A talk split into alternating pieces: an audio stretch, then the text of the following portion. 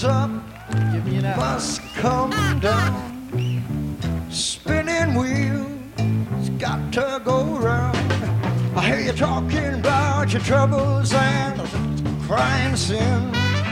Catch a painted pony, let the spinning wheel spin. Coming up on episode 52, I'm going to start this episode with a hot take, you guys. Woodstock 69, pretty stacked lineup. It's all right. That's next. And you never learn. Catch a painted pony, let the spinning wheel turn. Did you find a directing sign? Welcome to on the Verse Course Verse. straight I am DL, ready for Woodstock.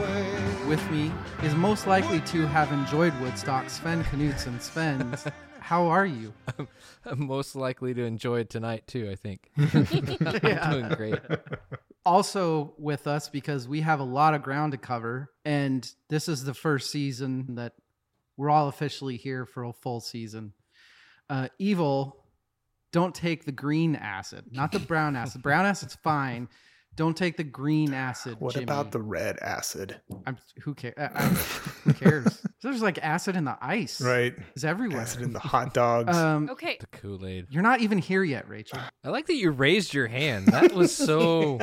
also with us. She already has something to say. Rachel, Peace, Love, and Mud, Pollio, has something to say. My dad said it was the brown acid that was It, bad. it was bad.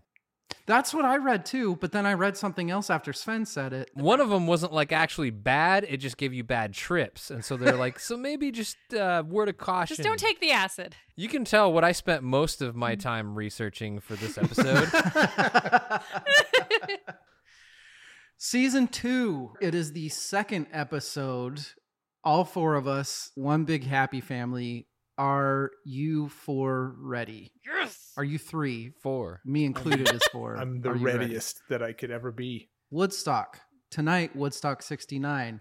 This year, we're doing three parts of this. We are going to talk Woodstock 69. We are going to talk Woodstock 94. And then we are going to talk Woodstock 99. Wah, wah, um. no, yeah. just keep getting no worse. spoilers. There's a lot to say about all three of these, actually. And after studying this one, I already know the angle that I and probably most of us are taking through these three Woodstocks and the fall of humanity over the last 40 years. Rachel, What's up? without giving any spoilers, what was your favorite part of researching for this episode besides how much you talked to your dad? Jimi Hendrix. Um, my favorite part of researching was honestly just learning the history of everything, how it was put together, and how people like. Just it was just talking to my dad. I just like talking to my dad. Was your dad there? yeah, my dad was there. that's awesome. 14 year old Gus told his parents he was going to hang out in Brooklyn and instead went to Woodstock. How long was he there for? Uh, my dad was there for, they came Saturday. So Saturday to Sunday and then left before Jimi and all that stuff. He was only 14, So so, doesn't- not a lot of bad stuff. He's like, no, I didn't do acid until a couple years later. So Svend, you said your brother was there? Uh, he was not there. He was on the way there for like the whole time. He was one of the people that never made it because they were stuck in Just in trying to go? freeway traffic. you have a brother that old? Oh yeah, Oh. oh yeah. My dad was like fifty six when he had me. Half brother, same dad. Well, still, brother, brother. Uh, I've got four of them. I've got nephews older than nephews and nieces older than me. Evil, did you have fun at Woodstock? You went, right? Oh yeah, Because you're went to all old. Three. You're a dick. Do you know anybody that went to Woodstock Evil? Any family or anything like that? no, my family were cow people. My dad was riding bulls and cursing. There were cows at Woodstock time, so- Evil? I was like, they did it on a cow person's land. A cow person. That has Fucking cow accurate. person. True. Fucking cow person. I know that this is going to be uh. talked about quite a bit, so I'm just going to get it out of the way right now so we can all just kind of fan boy and girl out. But holy fuck, the music that was at this festival 138 hours of just Mhm. pounding your face with the best rock ever. Because I started studying this a couple weeks ago, and there's no way that you could even really listen to, even if you found it, which you can't. There are places where you can buy like the entire Yeah. collection. Oh God. Hendrix's set was two hours, just Mhm. his. Yeah, and some of it wasn't even planned. Right. There was people that weren't even supposed to be on the li- like spectators that performed. Yeah. The fact that the lineup ended up being what it is is I I feel absolutely amazing. And the fact that there's a day 4. Yeah, I was just consistently blown away at how you could listen and study this for weeks and not hear all of the incredible music that was there. We're talking about a festival. It's our first night together doing this season two. So we need to get to the most important part of the night ASAP. What are we drinking tonight? Svend, what do you got? I wanted to try Rachel's drink, so I took Sunny D Jack Daniels. whiskey. Are you telling me that multiple people on this podcast own Sunny D? That's insane. I didn't know they still made that. We need to create a cocktail book with Rachel's cocktail, all of the, her drinks in it. Oh my god. and sell it, sell it at like Spencer's or some damn gift Yes! store. That's actually that's kind of brilliant. I would not recommend that. That's a zero, zero Zero out of like 742 boots. Do you have anything else for Um, there we go. I am gonna wash it down with a loose boots IPA from Road Roadhouse Brewing, Roadhouse. Jackson Hole, Wyoming. Rachel, Yeah. shot in the dark for all of our listeners that listen frequently. You are on a big kick Yeah. right now, which I actually like because Yeah. that's how I started getting a little better at making cocktails and, Mm-hmm. and making a lot more. Is I just took one cocktail for a year and I was like, I'm just gonna Beat the shit out of it. and perfect this shit. That's what's happening. And I also just don't have the space in my house for like multiple bottles of alcohol. That sentence, space for alcohol in house, that's not true. It's a tiny box of a house.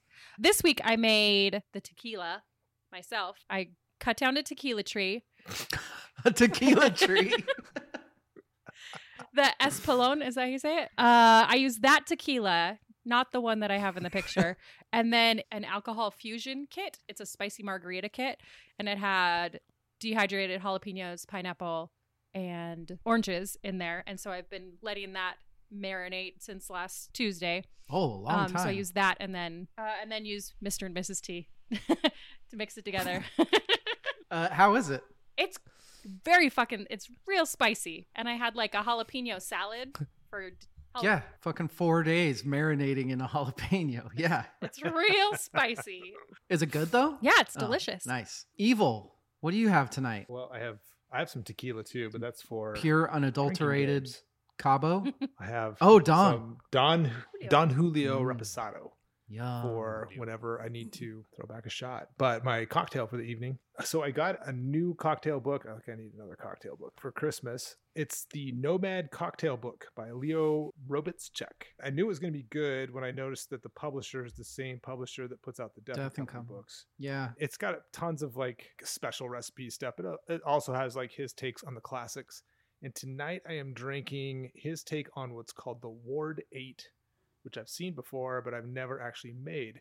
It's rye whiskey, equal parts lemon juice and orange juice and grenadine, and it is delicious. That sounds delicious. It's very good. And in such a fancy cup. It's super boozy, but you wouldn't. I could drink a pitcher of this, but that would be bad.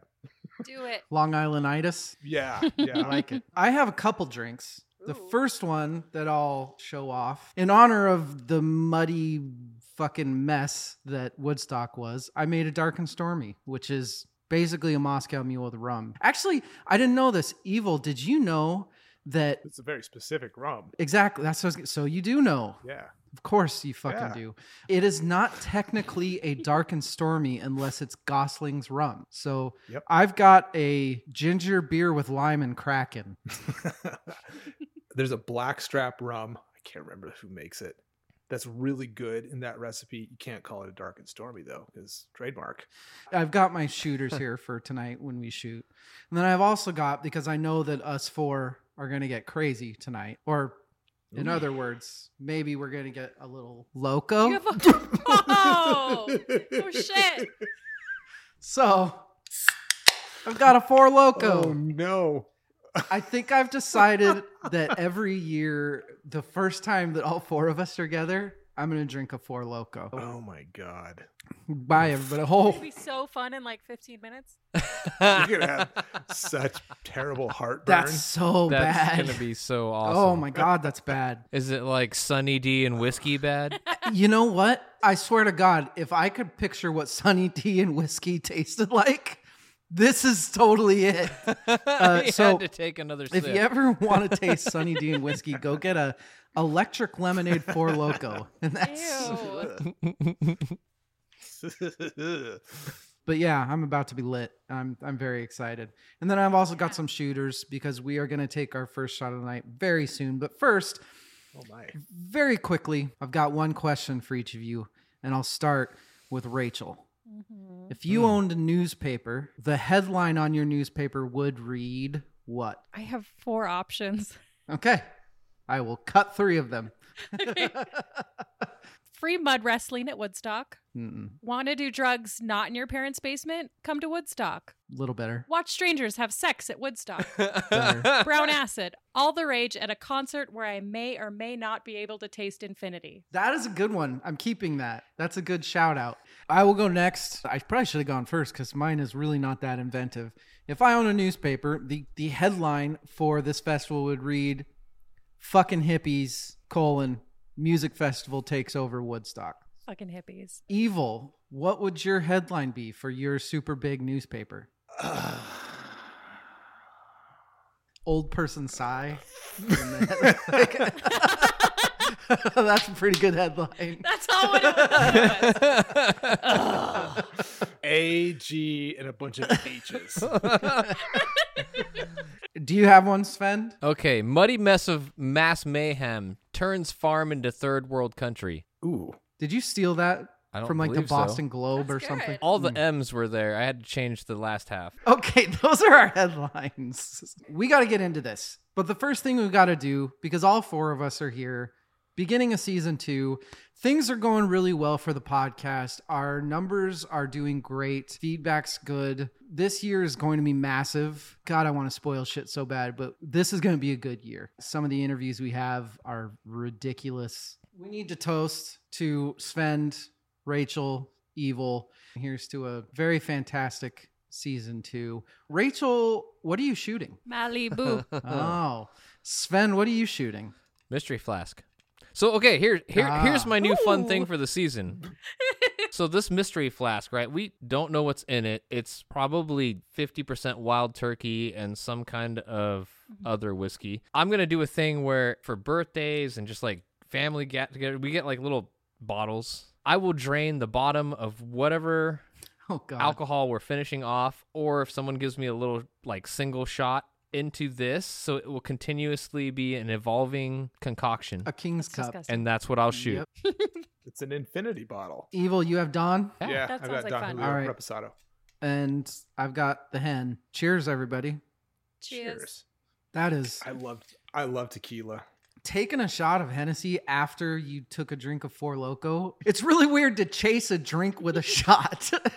it's supposed to be the other way around. We're gonna take a break. We'll be right back.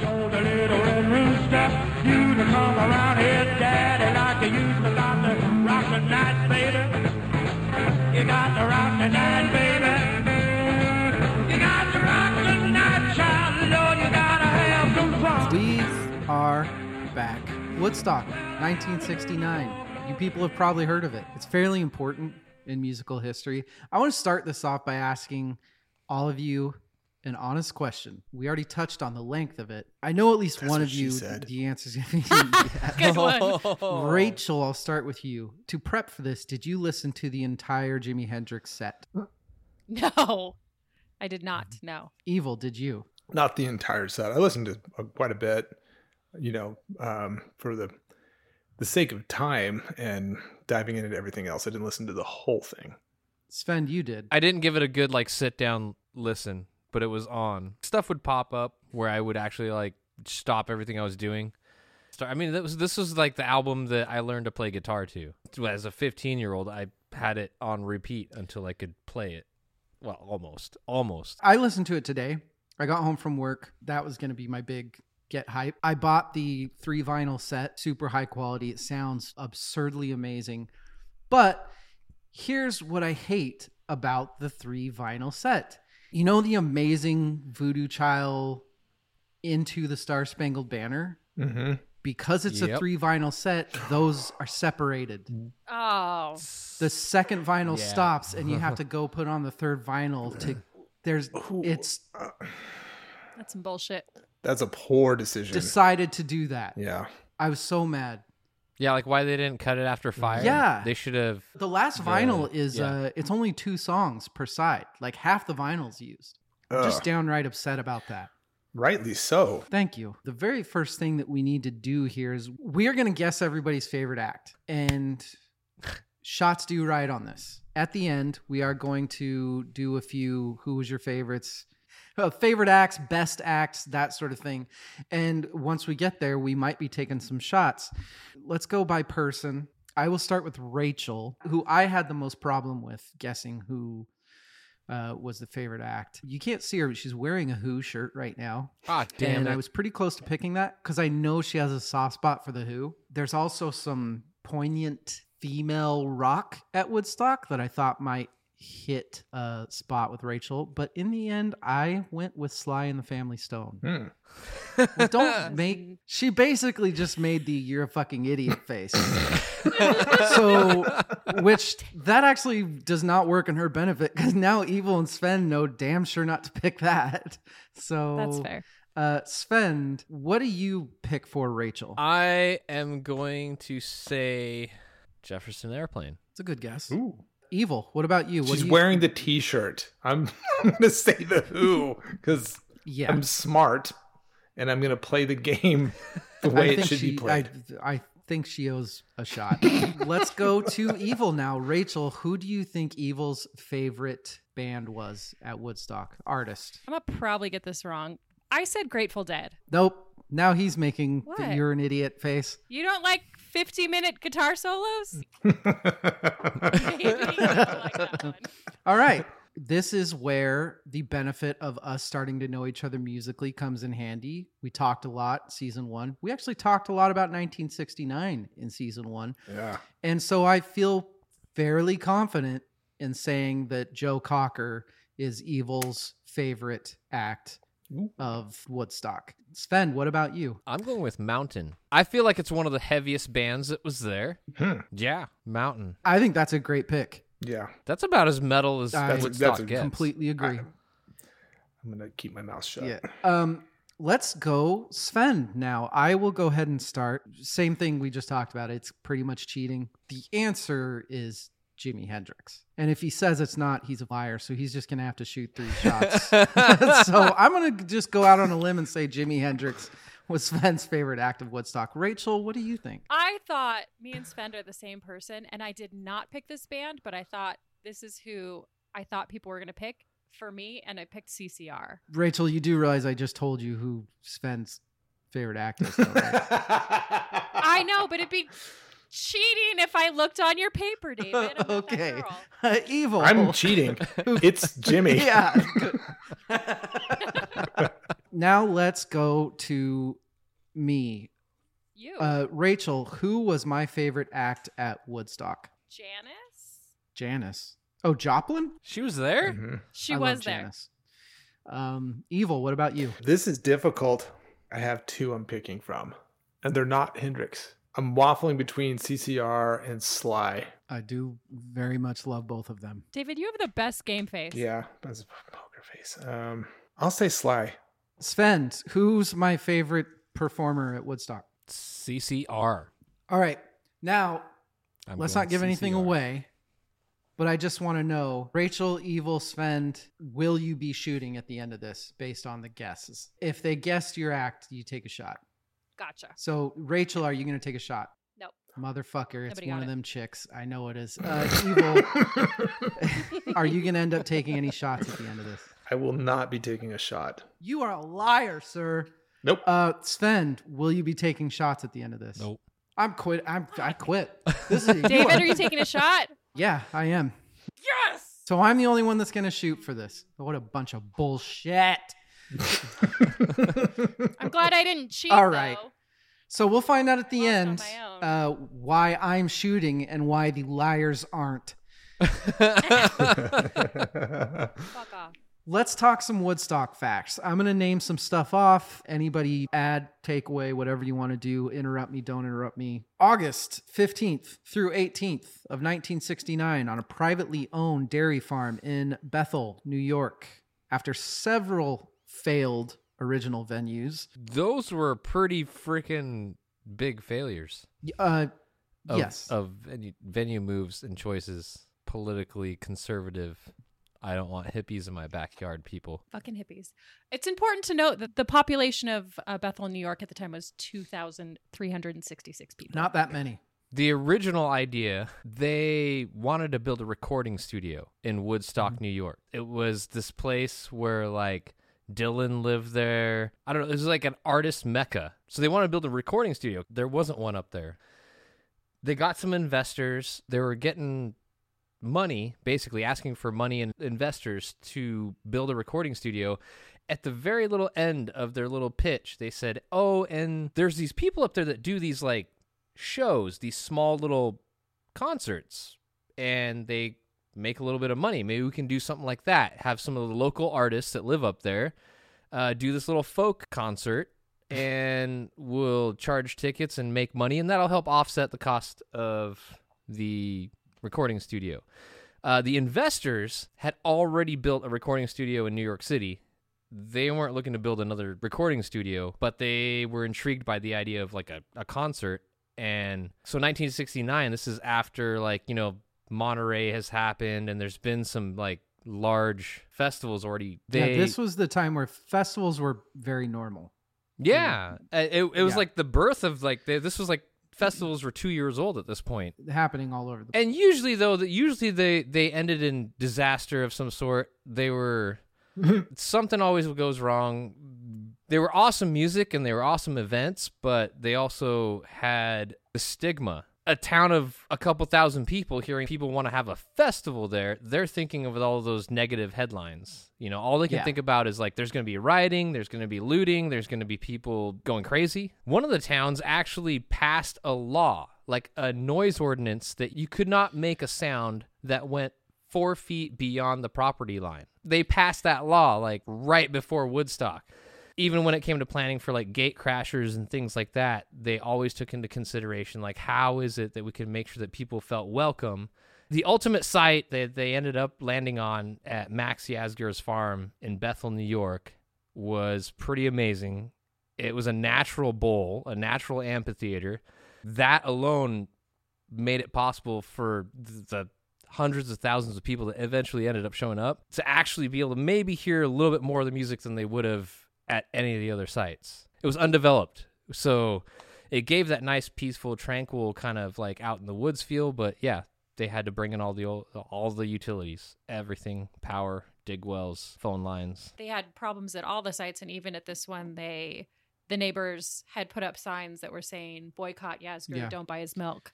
And that was the tipping point for him where he was like, you know what, fuck these conservatives. We're gonna let's have the let's have the party. Because he he himself wasn't like super into it, but was like, yeah, I'll sell yeah, the, you can borrow the farm. That's fine. Enough money. But Well, also, it was a, a really particularly wet Mhm. year, rainfall wise.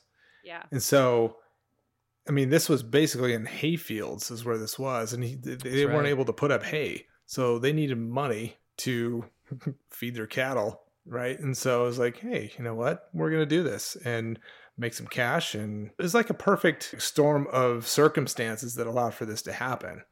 Michael Lang, who was the founder, who just died on January 9th. Yeah. John Roberts, Joel Rosenman, Artie Kornfeld, and Michael Lang were the young dudes in New York, knowing that music was what they wanted to put their money in. And just like Svend says, the idea was to make enough money from this event essentially to start their own music studio in New York. They were all super young. They're like in their 20s, right? Very, like Yeah, Yeah, very young. crazy young. Yep. Like a, a music promoter. But they were like super young with just barely enough experience to pull it off, but they knew people. I think that was the cool the cool part of the whole story is they knew all the right people to Right. pull in for like Yeah. director of operations and stage managers and like lighting designer. Oh my god, if they didn't have Chip Monck, what the hell would have happened? The voice that we all Mm-hmm. hear, like they just knew people to call who also knew more of the right people to call. So for these entrepreneurs who did very well from this festival, even though approximately 186,000 tickets were sold for this event that ended up with approximately 400,000 people at it. They still made a shit ton of money, but how insane is it that the tickets that they sold made up for less than 50% of the people that actually came to this concert? I do think one of the things that history has gotten wrong, which we'll talk on later about this festival, is this wasn't some free festival. Money was made on this bad boy. Mm-hmm. It just not as much as there could have been. it took them 10 years to actually turn the profit. They were like over a million and a half in the hole come Monday morning after the festival. They spent 3.1 million dollars and they only took in about 1.8. Robert's family actually bailed them out. They had a lot of IOUs. They had banks that were pissed at them that were calling them for weeks trying to collect money they were bleeding money the entire weekend. So like it wasn't until like the 80s that they actually turned a profit. A large chunk of that was the documentary that they were smart enough to film. Right. If they wouldn't have filmed that documentary and had film crews there and Very obviously a monumental event. One of the things that Rolling Stones has done in their years of existence is come out with a list of the most important events in rock mm. history, to which Rolling Stone made this the 19th most important, which wow. I guess, whatever. What? What's more important? You Like know, 18 18, more other things. things. Jesus. well, yeah. I didn't even look at it. I just I saw that on like Wikipedia or something. I was like, well, I'm putting this in because of how stupid it is. That's gross. It's been the product of a kabillion documentaries, tribute albums, podcast episodes. It's going to continue. Fun fact I'll take a chug for each one of you that know the answer to this. So I might take three chugs here. Who was the first act to sign on for Woodstock? Cretins. Do not. Guess I'll take one. Were we not guessing? Is- Did you guys know that? Did you know that CCR was the first act? Yes. The very first. I didn't know they were the very first. I think it was between them and Blood, Sweat, and Tears. Them and like Joan Baez got paid like 10 grand. Blood, Sweat, and Tears made like 15. Hendrix, Yeah. who headlined the thing, made $18,000 and played for like Yeah. five people that were still there after everyone left on Monday. like, how yeah, but is that? eighteen The thousand back then is, that's like one hundred and twenty five thousand dollars with inflation. He Yeah. did fine. Right. yeah. They'd set a hard cap at 15,000. That's one of the craziest things about this is how few people were really at Jimi Hendrix. And the- the one thing that really bugs me about the history of this festival is how Jimi Hendrix is the cap for everybody about this. But in the end, fucking 85% of the people were gone for it. But I, it was funny. I listened to an interview with this for Joe McDonald, the Country Joe and the Fish. Joe, he was there for Jimi. And the guy said that to him, and Joe was like, Yeah, but you don't get it. There were 25,000 people still there for Jimi. Have you ever been to a concert with 25,000 people there? It mm. was a fucking lot of people. Right. Right. You know, there wasn't the amount of people, but the fucking Jimi Hendrix experience at Woodstock was, unf- it didn't matter. Like at that point, you're just less of a sea of people. I didn't think about it until he said it, and I kind of, I really liked that. the thinking was the last act is the main event. That's the closer of the event. Right. And that's kind of what was in his. His contract. Yeah, exactly. Like, no one could play But after him. today, you go to a big festival that's over a period of three or four days. The big headlining acts are Yeah. there's going to be a few of them spread out at like the optimal time spots. Radiohead at you know, 7 on- p.m. on yeah. Friday. Yes. Exactly. But back then, it was like the closer was the headliner. And so that was kind of in his mind and in the contract. I think they offered for him to go on like Sunday night at midnight. And he's like, nope, I'm going to close the show. Yeah. Even when CCR went on at 3:30 a.m. right. nope, closing the show. Nope. Closing the show tomorrow Yep. morning. CCR was the first band. And we already did a 1969 episode, and I based my entire 1969 episode around CCR. So I do apologize that I brought them up. And now I will start some thoughts on Woodstock with a quote from John Fogerty from CCR. Yeah, I'm gonna keep fucking talking about CCR because you know what? They were important. See, in we should have changed like artists that we ch- drink. Quote from John Fogerty. I just I love this. I felt like it needed to be in here. We were ready to rock out and we waited and waited and finally it was our turn. There were a half a million people asleep. These people were out. It was sort of like a painting of a Dante scene, just bodies from hell all intertwined and asleep covered with mud. Yeah. And this is the moment I will never forget as long as I live. A quarter mile away in the darkness on the other edge of this bowl, there was some guy flicking his Bic. And in the night, I hear, Don't worry about it, John. I'm here with you. I play the rest of the show for that guy. Aw. That's yeah. That's awesome. I just love that. I love that so much. I think it was one of the most important events of the 60s. I mean, there was so much going on. Martin Luther King, Bobby Kennedy got shot. Vietnam was at the, the highest amount of deaths that had ever happened within the that year and the previous year and then the following year. And then the moon landing had just happened Or did it? the month Bum, before. bum, like there were so many important Sorry. so many terrifying things that were happening in the world. And it was just a really beautiful time for people to prove that they could just gather together for, you know, this peace, love, music, and just come together as one. And it really was this really beautiful moment in music. And there were so many people there and bands that weren't who they are today. I mean, Crosby, Stills, and Nash, that was their second. I'm sorry to interrupt you about this. That's one of the other things that I realized while researching for this that I hadn't thought of. 80% of the music that was amazing here, we think it's just this big star studded thing, which it was. But back then, so much of this music was brand fucking new. Mhm. Just come out this Right. year, maybe last year. To think of just hearing these bands.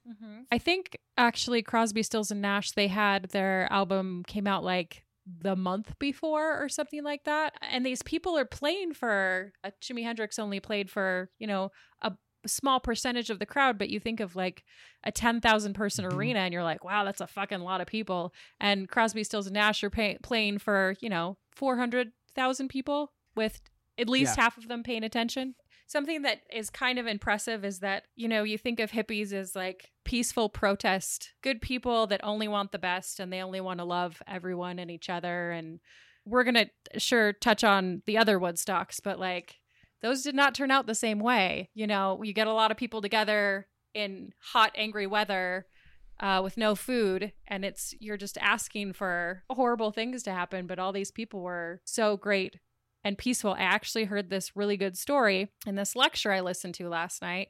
It was given by this police officer Mm. that worked Woodstock, and they did not have the amount of security that they should have had, but it turned out fine. But this officer needed to accompany somebody who was having a drug overdose in an ambulance. The traffic was so bad. Five lanes going the same direction instead of going both ways. Ambulance came to a stop at five cars that had been completely abandoned. Yeah. You know, they couldn't get through the traffic. They just said, you know, it's quicker to walk. This hippie came up to the officer and was like, Do you guys need some help? And he's like, Yeah, actually, I could use some help. So he calls over like 20 of his hippie friends. They move a car for him over into the meadow so the ambulance can get through and they just move on. And the officer was just Yeah. really amazed that Yeah. everybody was so peaceful and these anti-establishment kids were so willing to help him. It was just Yeah. a really great thing. Max Yasgur, the guy whose farm they were on, they let him talk at the festival, and that was the same mm-hmm. observation that he made. If you go and listen to the recordings, like that, he says something like, "All of you proved that you can get together and have a weekend of music and fun, and have nothing but music and Yeah. fun." You know, and that's in the light of all the newspaper headlines and things that were Yeah, the lead um, county sheriff in the only interview that he did about it said there his only quote was there were no rules being enforced at all at the festival and he'd never met a bunch of nicer people in his life. two deaths, half a million people there. Mm-hmm. two deaths a heroin suspected heroin overdose and then a tractor accident. Yeah. The tractor that was hauling the trash compactor thing ran over. Jesus. Sad, there was deaths, but Yeah. two and no riots, none of the crazy shit that they thought was going to happen. I mean, compared to like music festivals today, Yeah. those are rookie numbers. Very Right. much. Yeah. Yeah. Where you at, mm. Travis? What's his name? Scott. Brown? Travis. Travis Scott. Thank Got- you. It was kind of a muddy, shitty disaster. An official disaster. An official disaster. The government, the governor of New York, Rockefeller, declared it a disaster area. Called in the National Guard. The National Guard helicopters brought in mm. food and supplies that kept the festival go like medical supplies i think specifically that kept the festival afloat. The cultural significance of the festival i think outweighs the actual festival itself. All in all the festival was kind of a clusterfuck. It, it, from like a planning standpoint, it was a disaster, right? But the outcome was really awesome because you couldn't get anyone in there. There, there was no artists to play half the time. Like Jimi Hendrix had to bum a ride off some hippie dude. Mm-hmm. They started so late on day one. Richie Havens opened the festival, and he was running away from it. I think the entire time until someone finally actually physically caught him and shoved him on stage. He tried to come off stage like six times. There was no one else to play, so they kept shoving him back out. If you go to Woodstock playlists and shit like that, Mhm. a lot of it is him because he, he had so many songs Yeah. on it. If you make a Play, like, playlist of all everything of he. Woodstock, he's like 6% of it because of how long they made him play. You know, part of that was because of the rain. Yep. They were like really pushing Acoustics, acoustic yeah. artists just to, Yep. yeah, to keep people from getting electrocuted on Yeah. stage. Yeah. Freedom, his closer, you hear him stalling. He comes out there and he's just strumming the same chord, tuning his guitar, stalling. But then he starts just singing the word freedom, freedom, freedom, freedom, freedom, and then goes into that. Sometimes I feel like a motherless child. Moments like that are what I love about live music. Not just Woodstock, but in general. Like the stuff that just happens because it's organic or it has to, or it's just in the moment. Um, and Woodstock was full of stuff like that. This event, I want to expand on what everyone has said, especially what Svend was talking about, how the cultural ramifications of the event have kind of moved into legend and eclipsed the actual event itself. hmm and the meaning behind it is what has and what will live on through history as this meaningful event of people coming together to express themselves, to be vehicles of peace and love and like togetherness. And what's very interesting about that is I hadn't heard this term before, but in researching this, I came across it multiple times. This is like literally boomer music. These are baby boomers, right? if you like dig into interviews of people at the time, they call themselves the war babies. Yeah. That carries a very different meaning. It was like the, kind of the culmination of this cultural movement to create an event of, like they said, like peace and love and togetherness. I feel like Woodstock is an extremely American thing. It's a very freedom oriented thing. There's two sides to that coin. It's yin and yang there's a Thomas Jefferson quote The tree of liberty must be refreshed from time to time with the blood of patriots and tyrants. But on this side, it's also the tree of liberty must be refreshed from time to time with the love of patriots and tyrants. hmm It's the opposite side of the coin. And it is the flip side of the expression of freedom that I think is a uniquely American thing. That's I think why it has become such a iconic event in the history of music for us and for our culture. We can dig into the specifics of the event and what happened. So, but what really will people remember is the memory of it. And that's what all we have. None of us were there. We just have anecdotes and Yeah.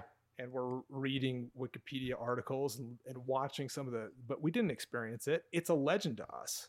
You know, we're going to talk about the other two Woodstocks, but this is the real Woodstock. It's the one that's going to persist throughout time and it's undeniable. And there was something special about it that you can't really put your finger on.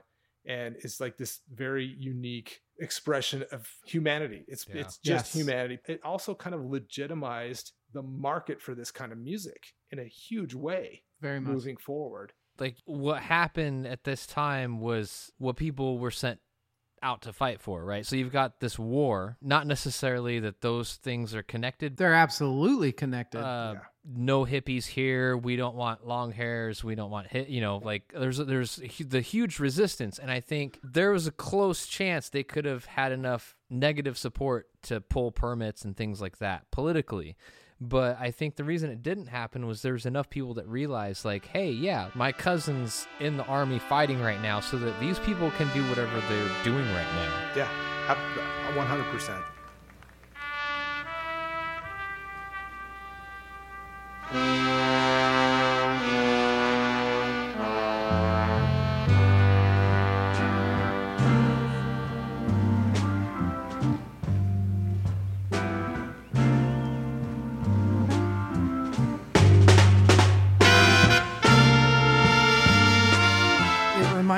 what you I hadn't really thought about that.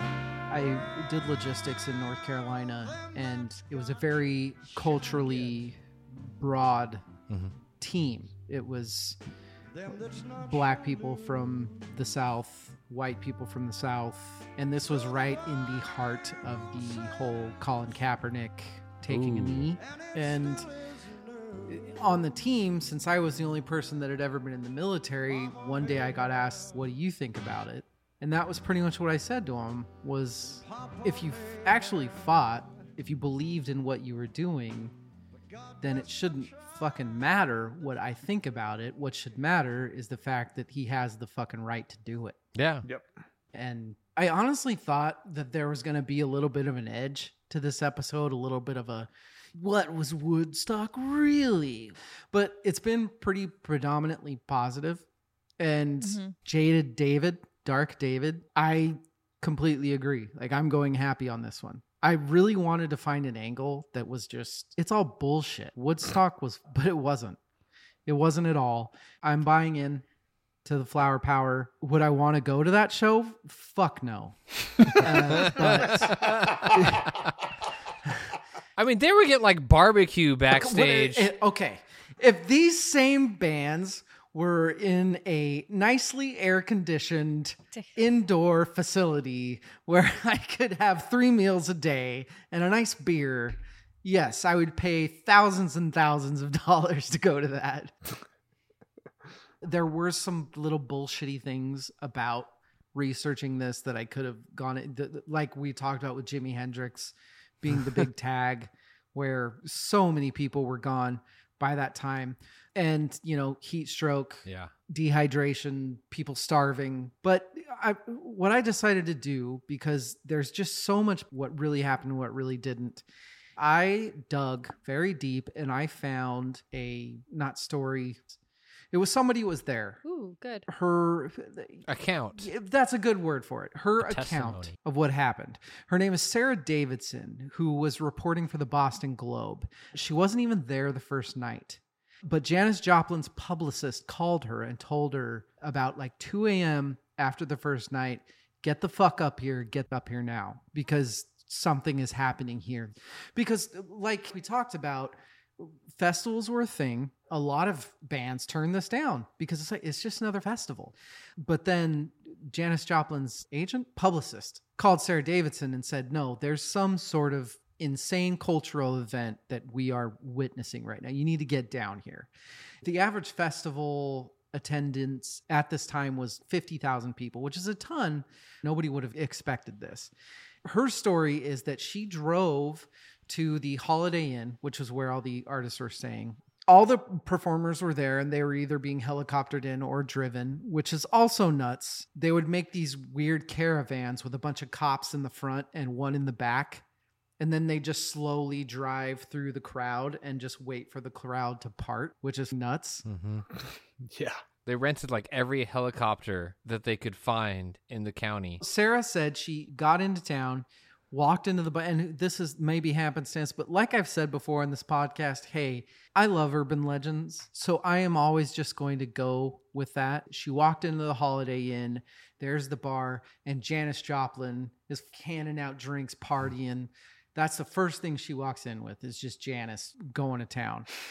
she got to the festival with Janis. She went with Janis in one of those caravans. She ate at that ho- the hog farm commune that she talked about, where they were giving out free food. Imagine that. Think of Coachella nowadays, where it's thirteen dollars and fifty cents to get a bottle of water. And that's what the neighbors were charging. Max Yasgur's farm was where this happened. His neighbors were charging people. There were people doing that. There was also a firehouse in the area that put out a hose and a sign that said free water here because they found out that a bunch of the neighbors were being some of them were making sandwiches and being nice and some of them were being complete assholes. So, So I am now going to read something that is literally pulled from from Sara Davidson's account.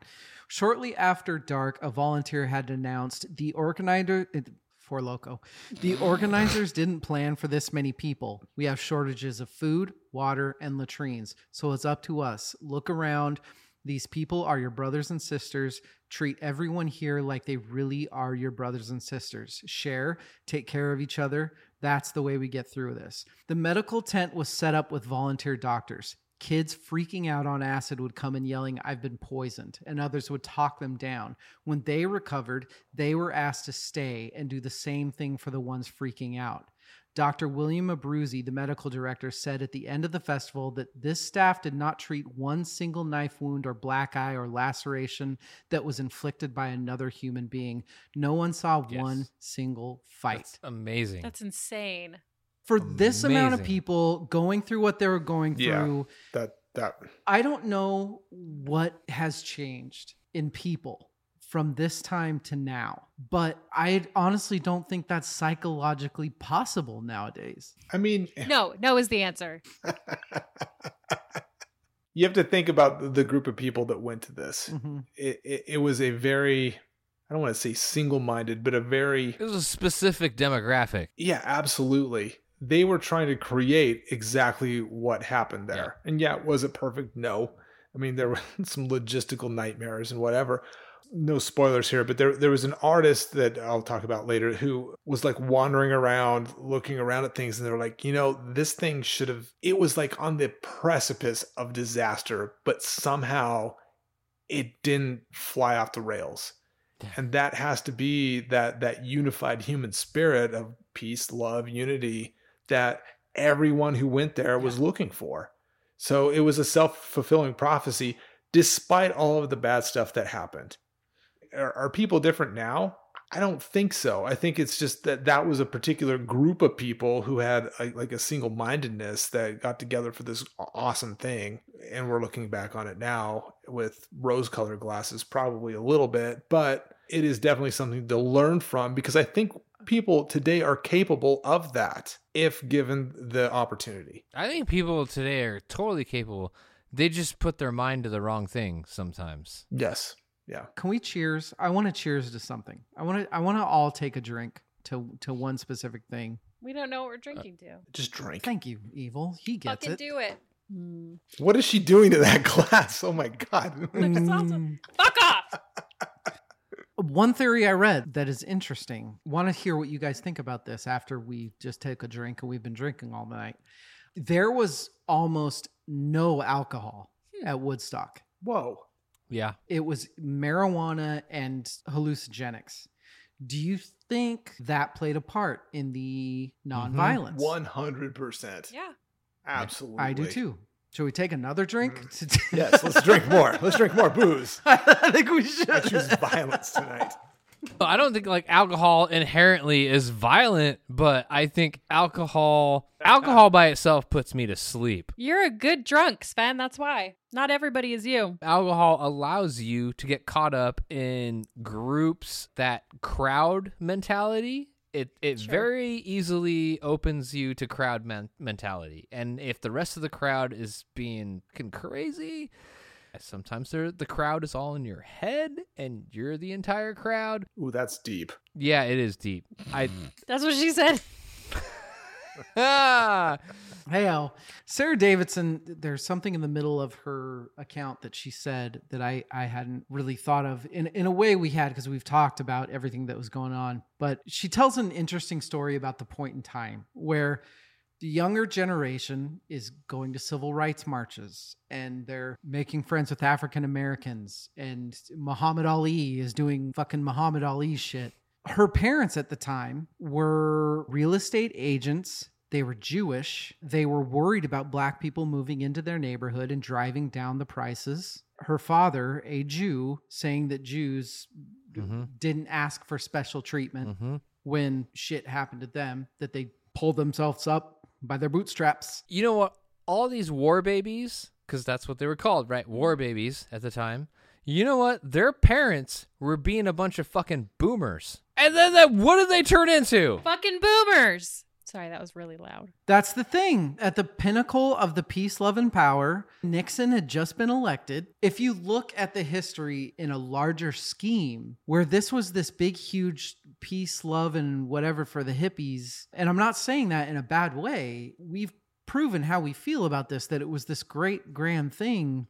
It didn't take. It didn't matter. Grassroots didn't Yeah, set roots. it didn't. Like, And I don't know why. I don't know if they were just too, maybe they were right. Maybe these idiots were just too stoned to do anything. Maybe, hey, if you want to change the world, don't just go to a concert and do a bunch of drugs and think that Right. shit's going to get better. I like to think of it this way: all the attendees, that's this half a million people that amassed there, were the experiment. They proved that you could get that many people together, not enforce any laws, and peace could actually happen. People could cohabitate and help each other out. But how do you turn that into a system? How do you systemize that into something that is applicable in everyday life? I think the mistake, the thought that that is the only way forward, it does not take into account human nature. Mhm. It is what humans are capable of. No, absolutely. Like that's the, that's the thing. Like there's absolutely no practical way to replicate that weekend. Right. Yes. It's it's an example of human expression. It's an, an example of what humans are capable of.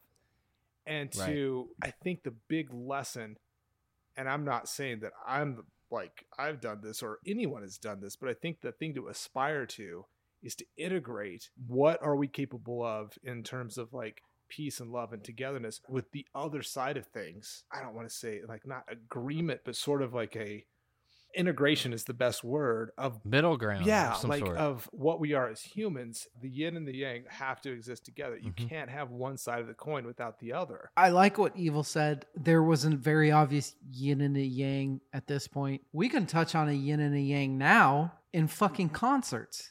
You know what I'm going to do right now? On episode two of season two, I'm going to shit on the Rolling Stones. because you know what was happening, what, four months later? Two months later? Fucking Altamont.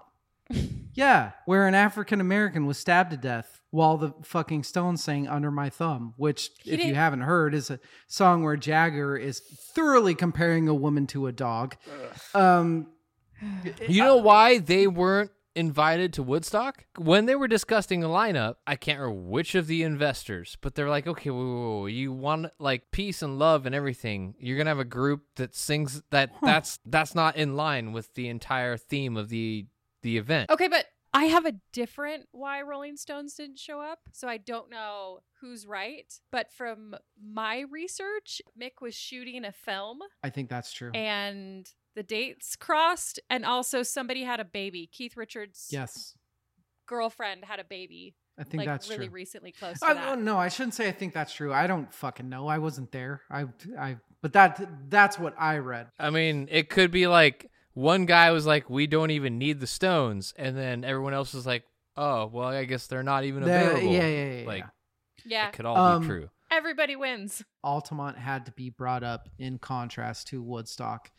And I am not holding it against the Stones beyond ignorance that they hired a biker gang. I don't know if be- because they were British, maybe they just didn't understand what they were doing. Uh, Any of you have further information on that or thoughts on if maybe they should be held accountable, if maybe they shouldn't? we kind of talked about how everybody was there for peace and love and music and and that was the mindset and everybody was anti-war but anti-war in a very like peaceful way. I told you about the lecture i watched with the officer. Basically one point was that there was there were no rules. Uh, there were laws in New York saying marijuana is illegal, but absolutely nobody was enforcing it because they didn't want the hassle, they didn't want to upset anyone, and nobody was committing any crimes outside of that. So they were like, you know what? They didn't want to riot. Well, like right? I had mentioned, the Yeah, they're county just- sheriff had said that came down look, to. we weren't there were no laws because everybody was being fucking Yeah. amazing. There's no aggression there. But you invite the Hells Angels to be your security, you're asking for people to be aggressive. And people are going to feed off of that angry, negative energy. When the officers that were serving at Woodstock were told, unless somebody's dying, let's just make sure nobody hurts each other. Yeah. Could we recreate this today? Maybe. Because in the same time period, just on opposite si- sides of the exact same nation, two entirely different group of people and two completely different outcomes. You know what I mean? I don't know what Altamont says about during Altamont Mick Jagger was pleading for people to stop. It was weird because he didn't stop. They didn't stop playing, which is really really really fucking weird. right. And they also never apologized to the family of the guy that died. Mhm. I don't I don't blame them, but I do. Can you imagine how bad Altamont would have been if there were tractors there? You're so dumb. you asked if they were culpable for hiring the Hells Angels Yes. as their security. Yes. They're not stupid. They're British. Okay. They can speak English. They know what Hells Angels means. Their name is You know, Hell's they Angel. know that- Okay, yeah. Good point. right. Yeah, fuck the Stones, dude. the language Okay. barrier. I love spelled the language barrier. Um, They knew what Yeah. was gonna. I mean, come on. They hired. They hired Muscle instead of yeah, the Hog Farm. I like that. Right. They hired Muscle instead of the Hog Farm. Good. Yeah. Look, we, we need to pause here. We're gonna take an episodic break, and we're gonna be back. We're gonna be Barack. Brr, brr, brr, brr, brr, brr. We're gonna, be back. We're gonna be Barack. sober than ever, motherfucker. Um, go to our website, versecoursefirst.com. It's beautiful. At Verse Course First Pod. Do all the things, like all the stuff. Love you. Uh, whatever. Peace, love, and Peace, love, and whatever. Country, baby, don't you want?